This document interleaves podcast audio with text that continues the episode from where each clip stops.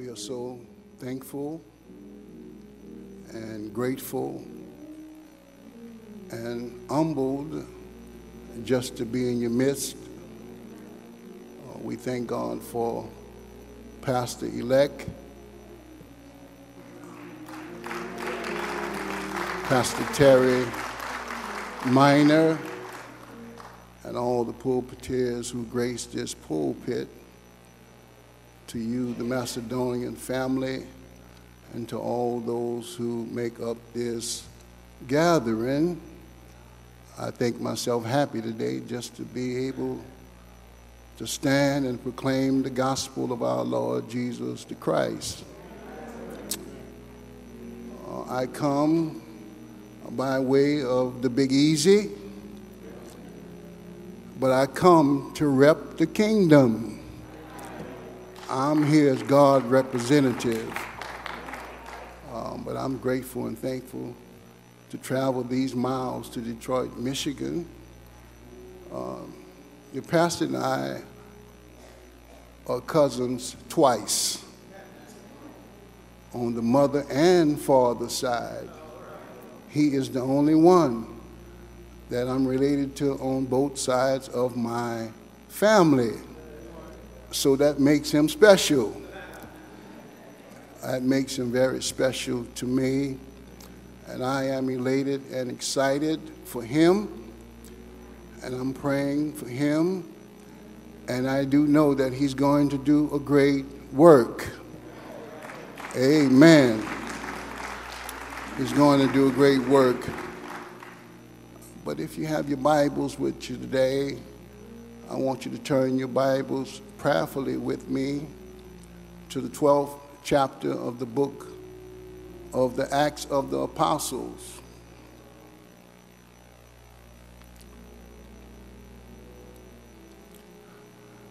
I usually travel with my wife, but she's not with me today. She wasn't feeling too good.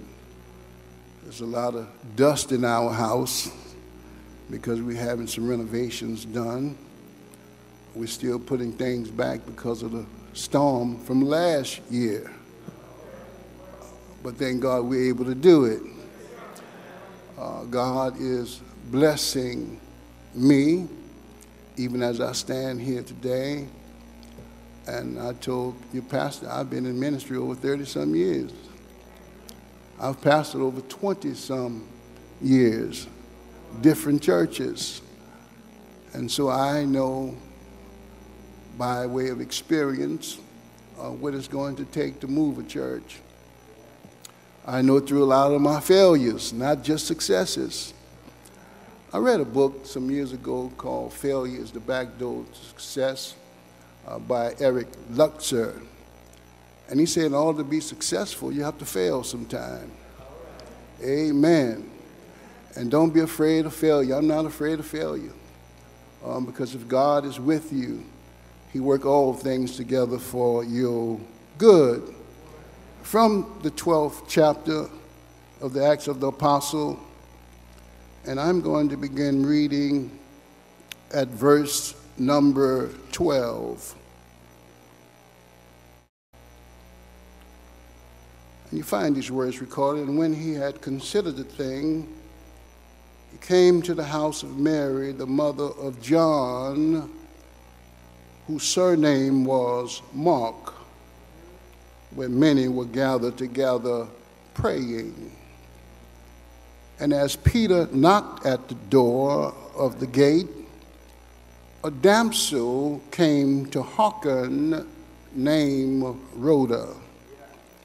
And when she knew Peter's voice, she opened not the gate for gladness, but ran in and told how Peter stood before the gate, and they said unto her, Thou art mad. But she constantly affirmed that it was even so. Then said they, It is his angel. But Peter continued knocking, and when they had opened the door, they saw him, and they were astonished. The grass withered and the flower faded, but the word of our God shall stand forever.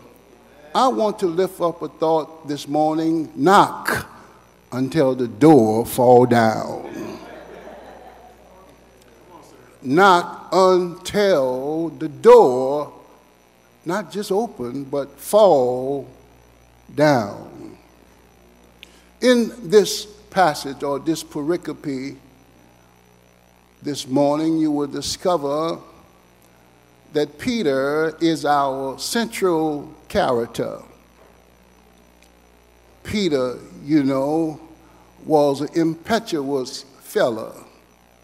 He was rambunctious. Uh, he was the fella that rebuked Jesus in the sixteenth chapter of the Gospel of Matthew after putting out a good conversation as it relates to saying who Jesus really was. Right.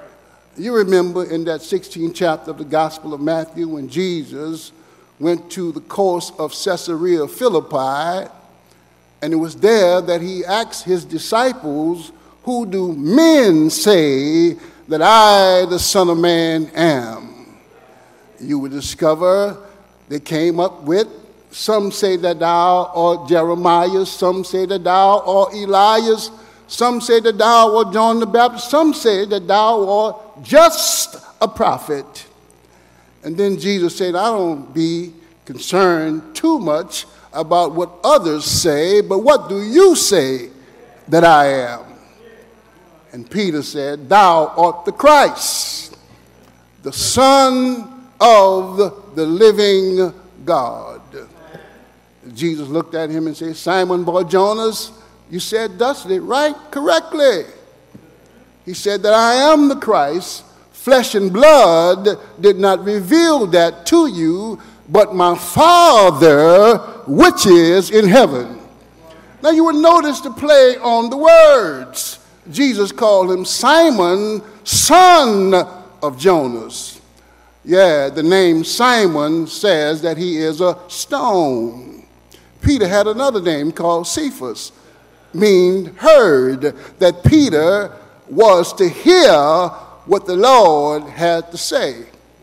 But then he goes on into the next verse, and then he says, "Thou art Peter, which is a rock, and I say unto you, Peter, upon this rock," the bedrock, I, the rock, "I will build my church, and the gates of hell shall not prevail against it." You find Peter going on further in that when Jesus tells him he was going to Jerusalem and he was going to put his hand in the hand of the high priest and the other men and die in Jerusalem, and on the third day he would get up. And Peter rebuked Jesus, said, "No, you're not. You're not going to do it." And Jesus spoke to him and said unto him, "Get thee far behind me, Satan. For thou carest more for the things of men rather than the things of God." Yeah, Peter's just like a good cow, a good dairy cow that put out a good bucket of milk and kick it over. Peter was impetuous. He was rambunctious. It is the same Peter that cut off Malchus' servant's ear in the Garden of Gethsemane. Jesus tells him to put up your sword, Peter. Yeah, yeah, if you live by the sword, you shall die by the sword. It's the same Peter that says, "I will go to prison for you, I will die for you." It's the same Peter, Peter that Jesus said, "No, Peter, you're not." You read in Luke chapter twenty-two, around verse thirty-one, he says, "Simon, Simon, Satan had desire to have you, that he may sift you like wheat. Oh, but I thank God for this." He said, "But I prayed for you, eh, that when thou art converted, you go back and strengthen the brother." But in the middle, he said, "That your faith failed not." The same Peter denied Jesus at the enemy's fire. Three times, and the cock crowed, just like Jesus said. The same Peter was not at Calvary when Jesus died. Was he not? He was not there, only John. And there, Jesus died an ignominious, vicarious, substitutionary, and propitiatory death. And right at Calvary, when Jesus went into a borrowed tomb and got up, and Mary Magdalene found him in the garden, he said, touch me not, for I have not ascended to my Father, which is in heaven. Go and tell Peter and the other disciples to meet me in Galilee. Uh, you will discover that Jesus knew Peter's potential. And I want to say to all of us this morning, there's a little Peter in all of us. Yeah, you might not want to admit it, but there's a little bit of Peter in every one of us. Jesus knows our potential. And now Peter is all grown up. Remember the words of Jesus, when thou art converted, the word converted, not when you're saved, but when you are mature. He says, go back and strengthen the brothers. Here's Peter in the twelfth chapter of Acts now, a brand new man, mature, converted. Peter had to go through some stuff. And I always say, you know, you, you know, we talk about how good Christians we are, but listen, you can't reign until you suffer. Everybody want to reign. Everybody want to shine. Everybody want to do good, but you can't reign. You can't shine. You can't do good until you go through some stuff. Peter went through some stuff. And here he is in this twelfth chapter, the central character. The Bible opens up saying, at this time, Herod the king had stretched forth his hand to vex certain of the church. Now you notice in the text, it says to vex certain of the church. Yeah. Now this is the first outside persecution for the early church. The inside persecution started in Jerusalem. That's right, that's right. Yeah, right in Jerusalem. Jesus had spoke about that in Acts chapter one, verse eight. It says that you shall be witnesses unto me in Jerusalem, in Judea, in Samaria, and in the uttermost part of the earth. Jesus saw it. It had to start with the diaspora that's in the eighth chapter of the book of Acts. But it started in the third chapter of the book of Acts, where Peter and John had healed the lame man at the gate called Beautiful. And there Peter was called into question, wanting to know how this man got healed. And when he said that he was healed by the name of Jesus, distinctly of Nazareth, the same Jesus in whom you crucified, the same Jesus who had arisen on the third day, that was the name he was healed in. Yes, sir. Yes, sir. Yes, sir. Yes, sir. Called Peter and John into question and told them, don't go and preach in that name anymore. We're just going to give y'all warning this time and turn y'all loose. And Peter and John go straight out overnight and the next day and go on the street and start preaching all over again about this Jesus. Peter gets arrested in chapter five. And the angel of the Bible said and came and let Peter out of prison and went to see about Peter. Peter was gone. They sent out a search party, an entourage to find Peter. They found Peter preaching in that name of Jesus. here he is in the twelfth chapter, still talking about that name of Jesus. And the Bible said, Herod Agrippa, one who is the grandson of Herod the Great, who is the son of the third son, Aristobulus, now has stretched forth his hand to persecute the church. Come on, sir. Come on, come on, bring it. And the Bible said he took James, the brother of John, the son of Zebedee and Salome, the two fishermen, and slew him with the sword. The Bible said, when he saw that it pleased the Jews, he stretched further his hand to take Peter and to keep him till after the Passover. The words say Easter here, but that's a different translation. It should be the Passover. Could not do him anything till after the Passover, and then he was going to kill Peter also. The first thing that I saw in this text that stood out to me was the chaos of the church. Come on, sir. Come on, talk about it. Well, do you not know the church is still in chaos? Come on, sir. This was a chaotic time for the early church, because not only did they have persecution from the inside, but now they have persecution from the outside. That's what you call burning the candle at both ends. We will discover that the church now is in great persecution. You remember, you go back and read a little bit in Acts chapter eight.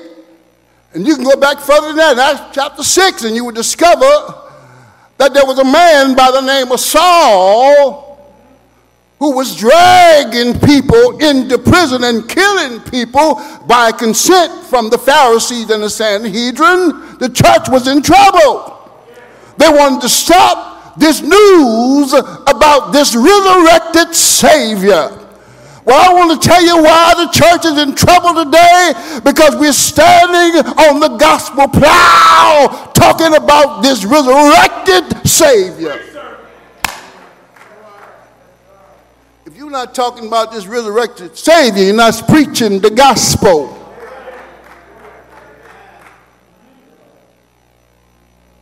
Apostle Paul says we preach the gospel about this Savior in that fifteenth chapter of First Corinthians.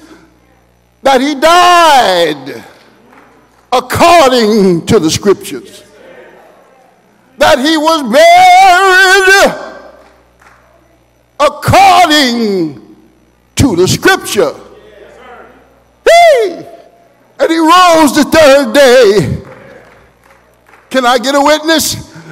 According to the scripture. Yeah.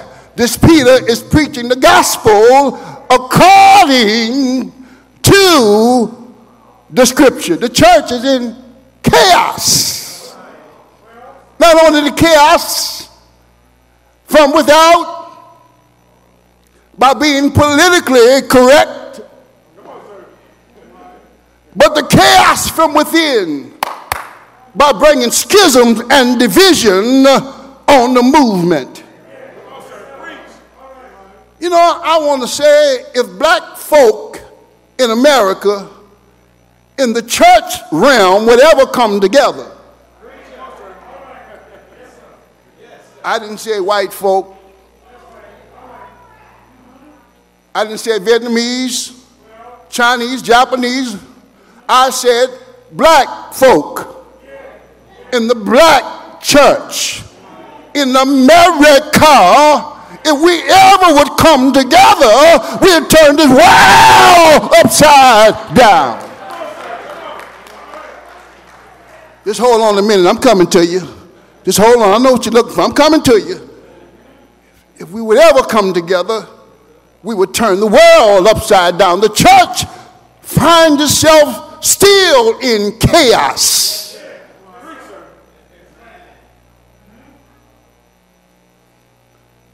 Second thing I saw in this text, not only the church is in chaos, but there's going to be casualties in war. James and Peter had become a casualty. Because do you not know we are in war? We're in a spiritual battle. Yeah, you can read it. Second Corinthians. Yeah, I think it's around chapter ten, around verse number four, where it says the weapon of our warfare is not carnal, but mighty to God through the pulling down of strongholds. What did that say? It said we're not fighting with swords and knives and guns. But the church ought to be fighting by prayer. Let, let me get through this text because I'm, I'm. Let me get through this text. Listen, listen. The church is going to have some casualties, and listen, we're not being killed like they were back then. We're being killed by this, the tongue of men and women. We're being killed by our behavior, by our actions, by our conversation, by our gossip, by our backbiting, by our backstabbing, by our... Come on now. Listen, if the church would ever come together, we would not have as many casualties in war. Look what the Bible says. Let me get to this text. It says that Peter is now arrested.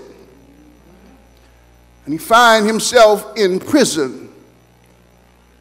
And the Bible says they made sure this time he wasn't going to get out. They scheduled four quaternions of soldiers. Four times four is sixteen. A quaternion is four soldiers.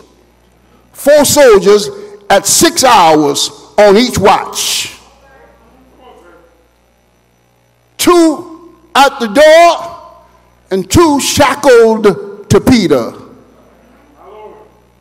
But isn't it interesting? The Bible says that they found Peter sleeping. Not only do I see the chaos, not only do I see the casualty, but I see the confidence in our Lord with Peter. Why was Peter so confident? It's because Peter had been here before. You know, when you have a track record with the Lord, when you've been through some stuff, yeah, when you've been through some things, when you know he had delivered you from some stuff and from some things, I come to tell you, it will give you some confidence. Now, I'm sure many of us have been crying and whining by then. But the Bible says Peter was sleeping. In the midst of all of this going on, in the midst of him being beheaded, the next day, Peter did not care. He had his trust in the Lord. He was sleeping. I want to say to you this morning, put your trust in the Lord. Peter was sleeping. Look at Peter's confidence. He was sleeping. And because of Peter's confidence, I would discover that God sent an angel to his rescue. Look at the text. It said the Lord dispatched an angel from the shining coats of bright glory to go down to deliver Peter. I thought about that in this text. Why would you deliver Peter? Well, my mind rolled back to Romans chapter ten, when it says, how beautiful are the feet of those who preach the gospel and bring glad tidings of great things. Peter had more gospel to preach. I want to say to these preachers today, don't worry about folk. We're not preaching for folk. We're preaching because the Lord have called us to preach. We're not preaching for filthy lucre, money. We're not preaching for popularity, prestige, and position. Hey, we're preaching because we've been called to preach. Look at Peter, if you will. Peter still yet had some work to do. He had yet some ground that his feet had to trod. And the Bible said the Lord sent an angel to deliver him. And I want to say to you, like the psalmist says, Psalms thirty-four and nineteen, many are the afflictions of the righteous, but the Lord delivered them out of them all. Let me get you this text. And so we see Peter's confidence. The Lord dispatched an angel from glory. And the Bible said a light shined in the prison. That was strange. Nobody woke up.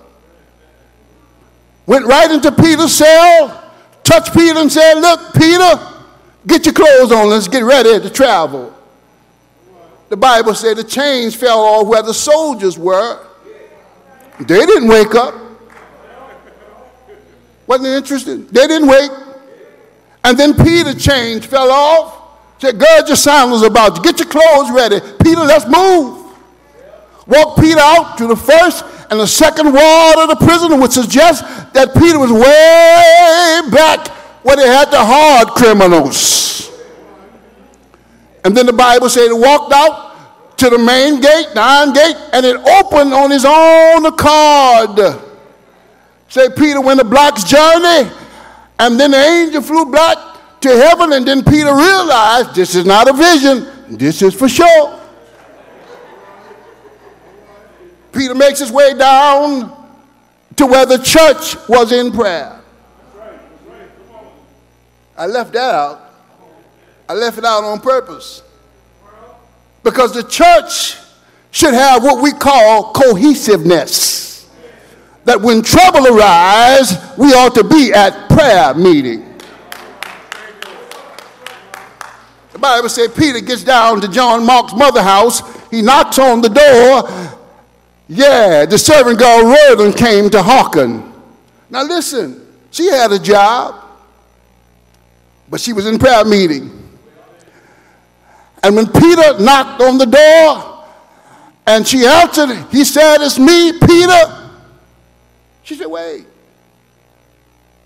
She runs back into the house. She don't open the door. And she said, Peter's at the door. The people said, no, Peter can't be at the door. Peter's dead by now. How's Peter going to be at the door? No, that's not Peter. That must be his spirit. Let's pause here for a minute.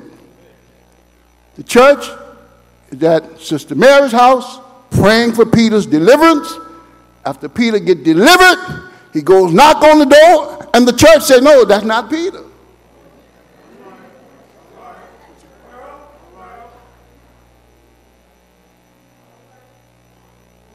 There's a concern in the text. The church is praying and don't believe in their own prayer. Well, I had an old preacher used to tell me, he said, look, Toes, if you're going to pray, don't doubt. If you're going to doubt, don't pray. When I read in the book of James, it says, the prayer of faith shall save the sick and shall raise them up, and any sin they have been committed will be forgiven them. I want to tell you, whatever happened to our faith?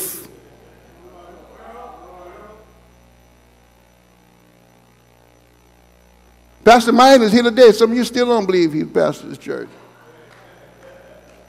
I see him, but is he really? Yep, he is. I want to tell you, you must believe in your prayer. There was a concern in this text. While the church is praying, others still don't believe. Peter is knocking at the door. Let's hold you too long. I got to get out of the way. What's the next thing I see in the text? I see the consistency of Peter.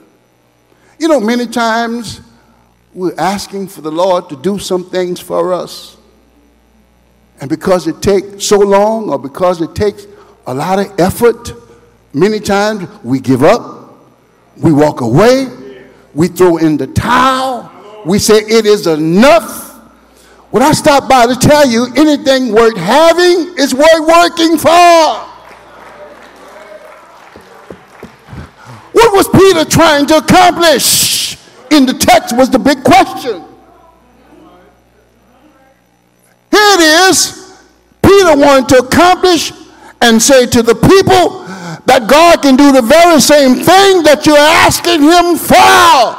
All you have to do is just believe. So what did he do? He kept on knocking. Someone in here today is ready to give up about something. It's taking too long. Where are you, Lord? I stopped by to tell you, keep on knocking. Don't stop knocking. God has a way of working things out. I don't care what the doctor says. I'm coming to you. Just hold up.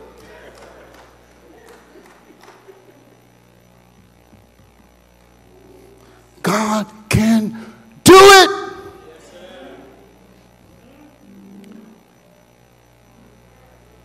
The Bible said, ask, and it shall be given. Seek, and ye shall find. Knock, and the door shall. Now, don't use the word door, but it's implying the door shall be open. Peter kept on knocking. I stopped by to tell Pastor Minor, my cousin today, don't stop knocking.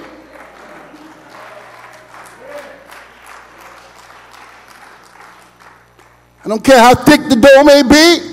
I don't care how many doors is in front of you that's in your way. Don't stop knocking.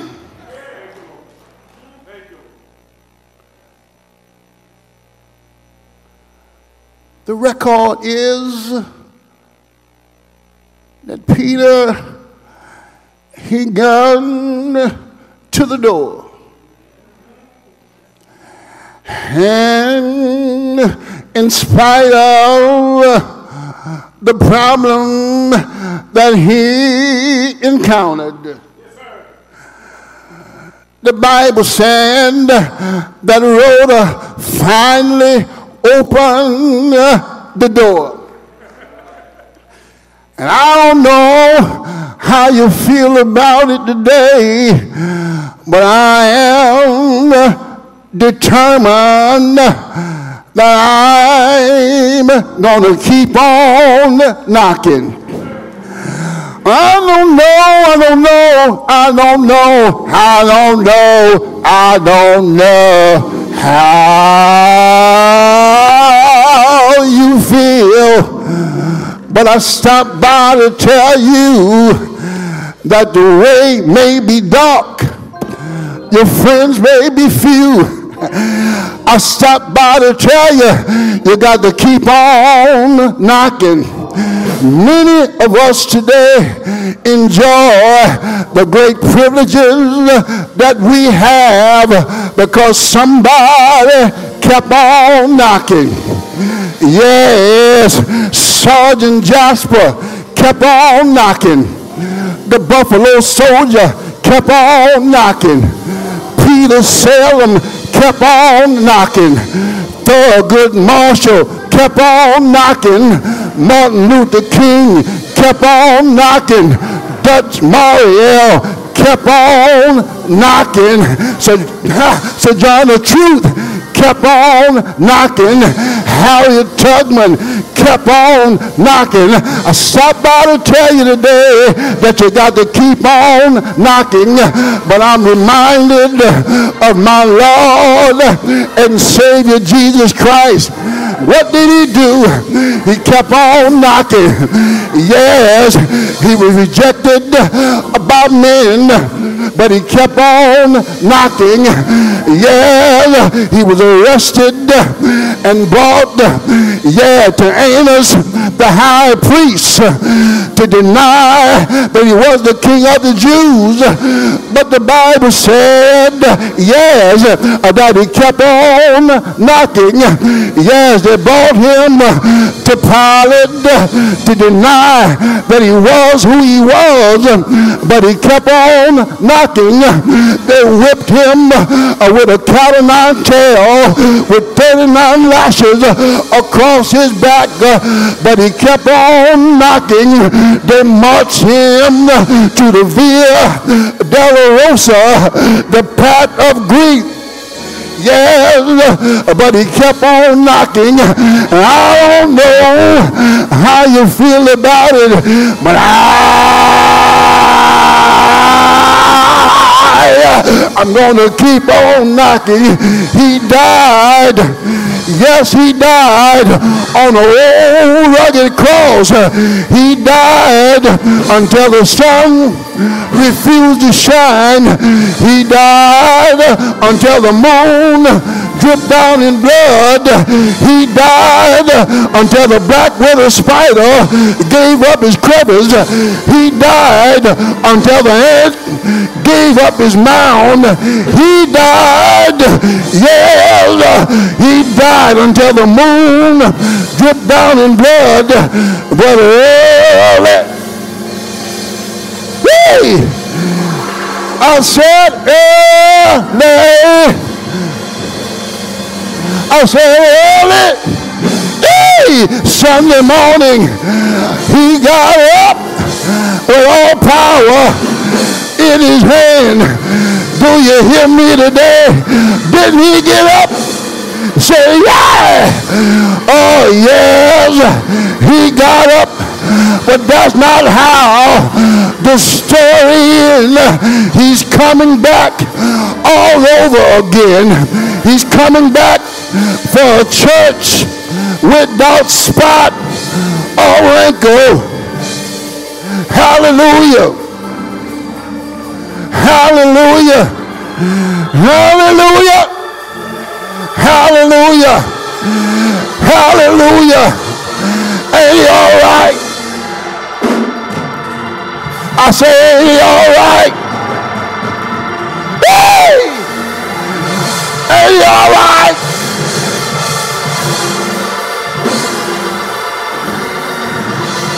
My daddy would say, I seen the lightning flash and I heard the thunder roll and I felt sin breakers trying to conquer my soul, but I heard the voice of Jesus telling me to fight on, because he promised. Yes, he promised. Never, ever, never, ever, ever to leave me alone. Keep on knocking until the door falls down. Don't ever give up on God, because he won't give up on you. Peter is an example of what the power of God can do. God bless you.